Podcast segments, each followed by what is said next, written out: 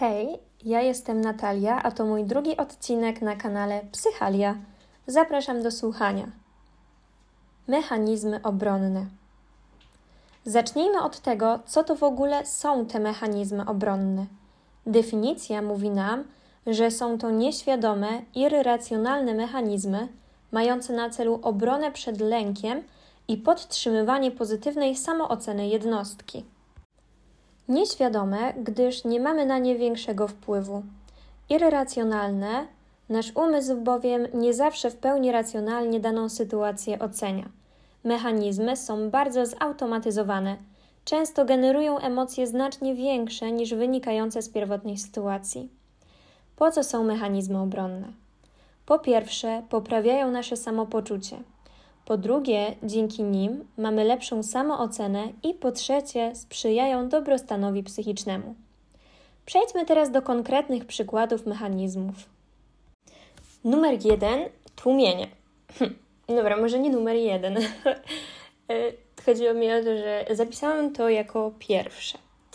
E, także jest to świadome niedopuszczanie do swoich myśli niepożądanych uczuć czy przemyśleń. Przykładowo, nie będę teraz o tym myśleć.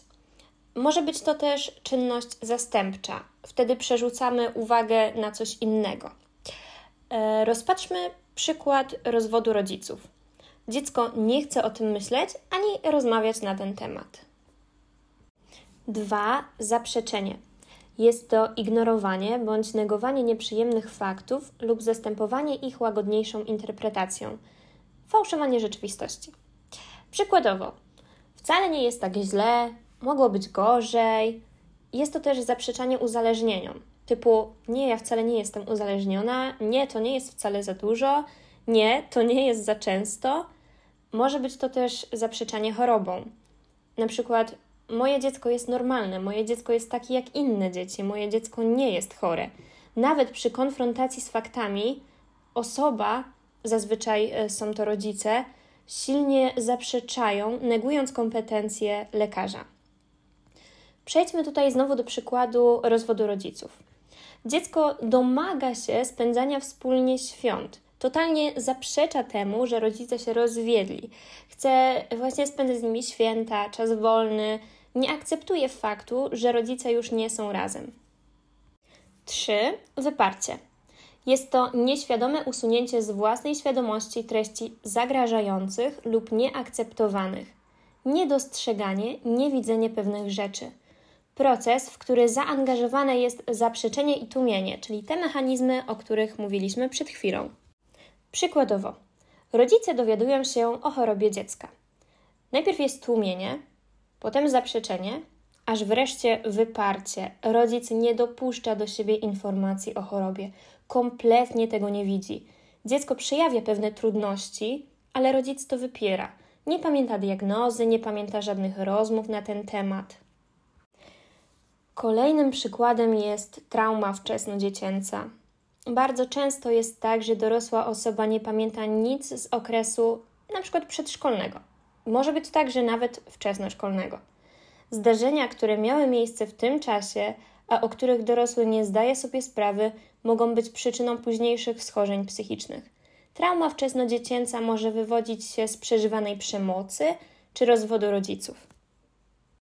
4. Projekcja to rzutowanie na inne obiekty własnych, często nieakceptowanych pragnień, lęków i cech, czyli przypisywanie komuś czegoś. E, weźmy tutaj za przykład zdanie, które zna każdy: głodnemu chleb na myśli. Jest to najzwyczajniej projekcja własnych potrzeb. Powiedzmy sobie o efekcie fałszywej powszechności, bowiem bardzo chętnie przypisujemy innym nasze poglądy czy opinie. Zakładamy, że ludzie mają podobnie jak my. Do tego możemy dodać ambicje czy aspiracje rodziców, gdzie przypisywane są one dzieciom. Mamy tutaj również złe mniemanie o sobie. E, wyrzucamy komuś rzeczy, które tak naprawdę w nas samych nam nie pasują. Lęki. Na przykład związek. Partner imputuje elementy zdrady. Oskarża, mówi: Ty tak na nią patrzysz. To się znikąd nie wzięło. Pytanie, czego projekcją to jest? Może być to projekcja własnych lęków, najczęściej. Bierze się to z uprzednich własnych doświadczeń. Osoba nie robi tego celowo, tak sobie radzi z lękami. Może być to symptom, że dana osoba nie czuje się w związku pewnie. Na przykład, jedna osoba w związku jest bardziej atrakcyjna, druga mniej, i jest to po prostu obawa przed pozostawieniem przez partnera. Może być to projekcja własnych pragnień. I tutaj mamy znowu nasz cytat: głodnemu chleb na myśli. Przypisujemy partnerowi własne myśli, pragnienia. Może być to też projekcja wyrzutów sumienia. Zdradziłam, więc narzucam to swojemu partnerowi, że to on zdradził. 5. Przemieszczenie. Jest to przeniesienie, rozładowanie stłumionych uczuć na mniej zagrażające obiekty, na przykład na obiekty martwe. Osoba się zdenerwowała, nie może się wyżyć na swoim szefie, współpracownikach, więc wyżywa się na klawiaturze, krześle i tym podobne. Można odreagować sportem. Doraźnie przynosi to oczekiwany rezultat, ale długofalowo nie jest to skuteczne, nie rozwiązuje problemu. Spotykamy się tu także z wyładowaniem emocji na członkach rodziny czy na klientach. Rozpatrzmy zakłócone relacje córka-ojciec. Jest tutaj brak pozytywnego wzmacniania, atencji. Niezaspokojone potrzeby wynikające z relacji córka-ojciec powodują dobieranie sobie starszych partnerów na wzór ojca. Zaspokajanie potrzeb, których ojciec nie zaspokajał. Partnerem zaspokaja się potrzebę bezpieczeństwa. Jeżeli mamy zaburzony proces komunikacji córka-ojciec, oni wtedy najzwyczajniej się od siebie oddalają. Córka ma żal do ojca, że jej nie rozumie. Projektuje to na partnera, zarzucając mu, że jej nie rozumie. Cokolwiek zrobiłby partner, nie wystarczy. Ona podświadomie widzi w nim ojca, domniema sobie pewne rzeczy. I najważniejsze jest uświadomienie sobie tego, uświadomienie sobie własnych myśli i czynów. Reakcja upozorowana. Jest to wyrażanie emocji, uczuć w postaci przeciwnej do faktycznie odczuwanych. Cechą charakterystyczną jest przerysowanie, nienaturalność emocji. Patrząc z boku, widzimy przesadyzm emocji. E, no i znowu weźmy tutaj e, związek. Rodzice partnera wzbudzają w nas negatywne uczucia. Mamy stereotypową teściową. Boimy się pokazać jej swoje uczucia. Boimy się pokazać, że jej po prostu nie lubimy. Ujawniamy uczucia dokładnie przeciwstawne. Jesteśmy aż lizusami. Zachowujemy się, jakby nam strasznie zależało, aby teściowa nas polubiła. Zwracamy się do niej w osobie trzeciej. A mama by się czegoś napiła? A mamie w czymś pomóc? 7. Regresja. Jest to cofanie się do wcześniejszego etapu rozwoju lub zachowania charakterystycznego dla wcześniejszego etapu. Regresja dziecka, gdy pojawia się rodzeństwo. Rodzeństwo sprawia, że dziecko nie jest już w centrum uwagi. Wtedy dziecko zaczyna załatwiać się w majtki, chce pieluszkę, szuka smoczków, zaczyna gaworzyć. Ewidentnie jest element regresu. Przyczyna? Klasyczne naśladownictwo. Nie jest to problematyczne. Korygujemy zachowanie, ale nie ma tu podłoża lękowego. Jeżeli jednak ma to podłoże emocjonalne, dziecko silnie reaguje emocjonalnie, rodzic musi poświęcić dziecku dużo czasu, aby temu zaradzić. Rodzic musi znaleźć czas tylko dla starszego dziecka. Nie może się ono poczuć gorsze, zapomniane. Ważne jest włączać starsze dziecko w proces całej ciąży. Jeżeli mówimy o regresji osoby dorosłej, to weźmy tutaj przypadek kobiety. Jest rozpad związku albo rozwód. Histeryczna reakcja, tupanie nogami, szantaż emocjonalny, ewidentnie dziecięce reagowanie emocjonalne. Identyfikacja. Jest to proces, w wyniku którego jednostka w różnym stopniu upodabnia się do innej osoby. Usprawiedliwianie własnego zachowania. Dziecko identyfikuje się z rodzicem i pozwala sobie na pewne zachowania. Mówi, że jest mamą i pozwala sobie na wulgaryzmy. Nieakceptowane społecznie zachowania stara się zaspokoić pod płaszczykiem tego, że jest rodzicem.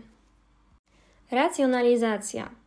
Jest to pozornie racjonalne uzasadnianie swoich zachowań, decyzji po fakcie z wykorzystaniem przerysowanej argumentacji. Na przykład siedzimy u cioci na imieninach, sięgamy po trzeci kawałek tortu i uruchamiamy racjonalizację. Oj, tam nikomu jeszcze tort nie zaszkodził, jutro nic nie będę jadła. A gorszy przykład to rodzice stosujący kary cielesne. Oj, tam jeden klaps nie zaszkodzi, przez pieluchę nic nie czuję. Są tutaj też powody stosowania przemocy przepisywane mm, ofierze. Sam na to zasłużył, sam się o to prosił, jeszcze mi kiedyś podziękuję, na ludzi go wyprowadzę. Chyba najgorszy z możliwych przykładów, jeden z gorszych, to gwałciciel. Nie musiała się tak ubierać, sama się o to prosiła. Kobieta, która się tak ubiera, musi liczyć się z takimi rzeczami. Możemy tutaj także wspomnieć o osobie, która doświadcza przemocy. Ona ma potrzebę zobaczenia jakiegoś sensu w tym. Usprawiedliwia oprawcę, on po prostu taki jest. Ofiara pomniejsza swoje człowieczeństwo. Na nic nie zasługuje. Syndrom sztokholmski. Agresor staje się statusem bezpieczeństwa. Toksyczna relacja trwa latami. Jedynym stałym obiektem jest agresor, który wyznacza pewną rzeczywistość, stałość.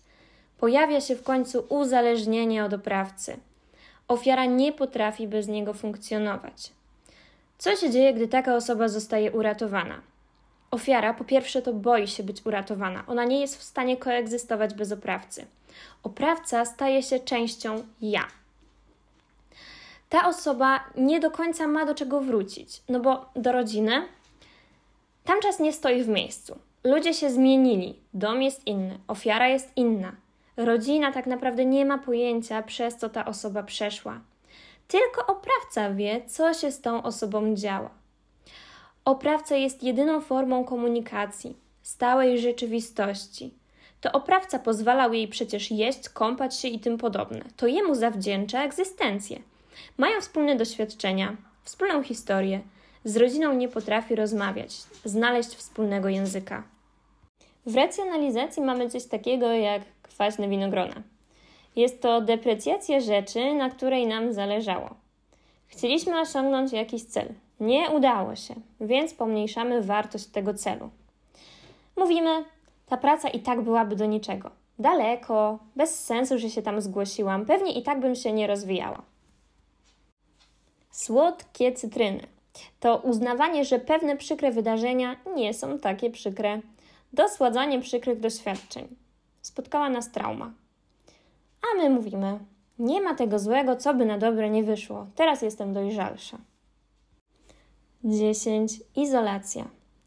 Oddzielanie, blokowanie negatywnych uczuć. Tutaj mamy przykre sytuacje, straty, bóle.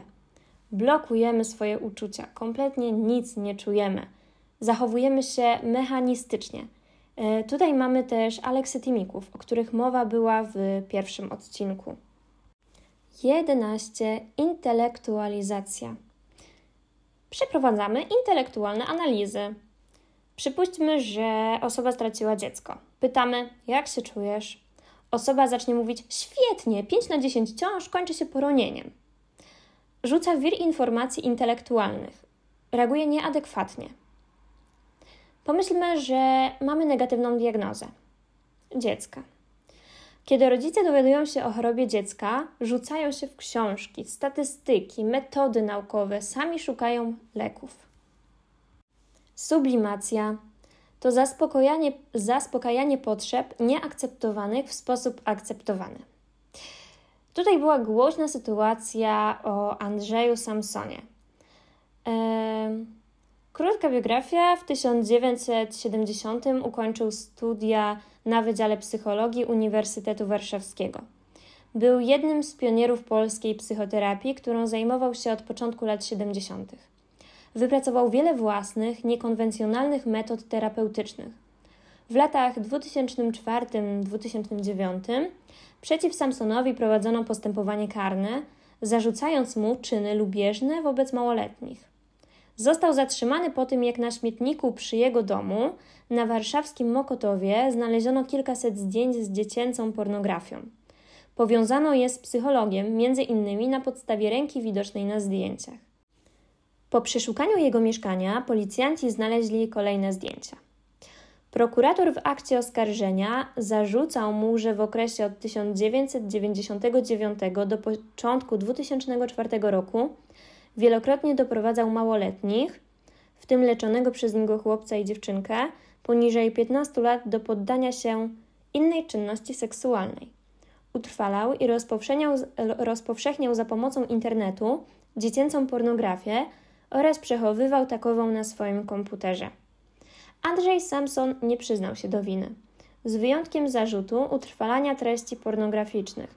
Bronił się twierdząc, że opracował nowatorską terapię, która przyczyniłaby się do wyprowadzania dzieci z autyzmu. W wywiadzie z Bogdanem Wrublewskim Andrzej Samson powiedział między innymi Posługiwałem się między innymi metodą regresji. To polega na cofnięciu się danej osoby do, do wcześniejszej fazy rozwoju. Podejrzewałem, że u dzieci autystycznych może być ona zaburzona. Chciałem się dowiedzieć, czy moi pacjenci w stadium osiągniętej regresji też wykażą cechy autystyczne, czy nie. Zachęcałem więc do wchodzenia w rolę młodszych dzieci, a ponieważ trudno się z nimi komunikować, stosowałem niewerbalne przekazy. Podsuwałem im akcesoria niemowlęctwa, butelki, pieluszki. Niektóre z dzieci chętnie w taką regresję wchodziły, mocząc się, zachowując się jak niemowlęta – i wtedy były w lepszym kontakcie ze światem niż w swoim wieku metrykalnym. Część zdjęć to pokazuje. Został on skazany na 8 lat więzienia i 10 lat zakazu wykonywania zawodu psychologa. Zagadnienie mechanizmów obronnych wydaje się kluczowe w rozumieniu zaburzeń i chorób psychicznych, ale także, o czym w literaturze wspomina się rzadziej, może być dość istotne w rozumieniu pojęcia zdrowia psychicznego człowieka. Dziękuję za odsłuchanie. Zapraszam Was na mojego Instagrama natalia.n, dwa razy przez 2a, standardowo wstawię link, e, w którym poruszam tematy samorozwoju i sportu oraz psychologia w praktyce, całkowicie poświęconym zagadnieniom z dziedziny psychologii.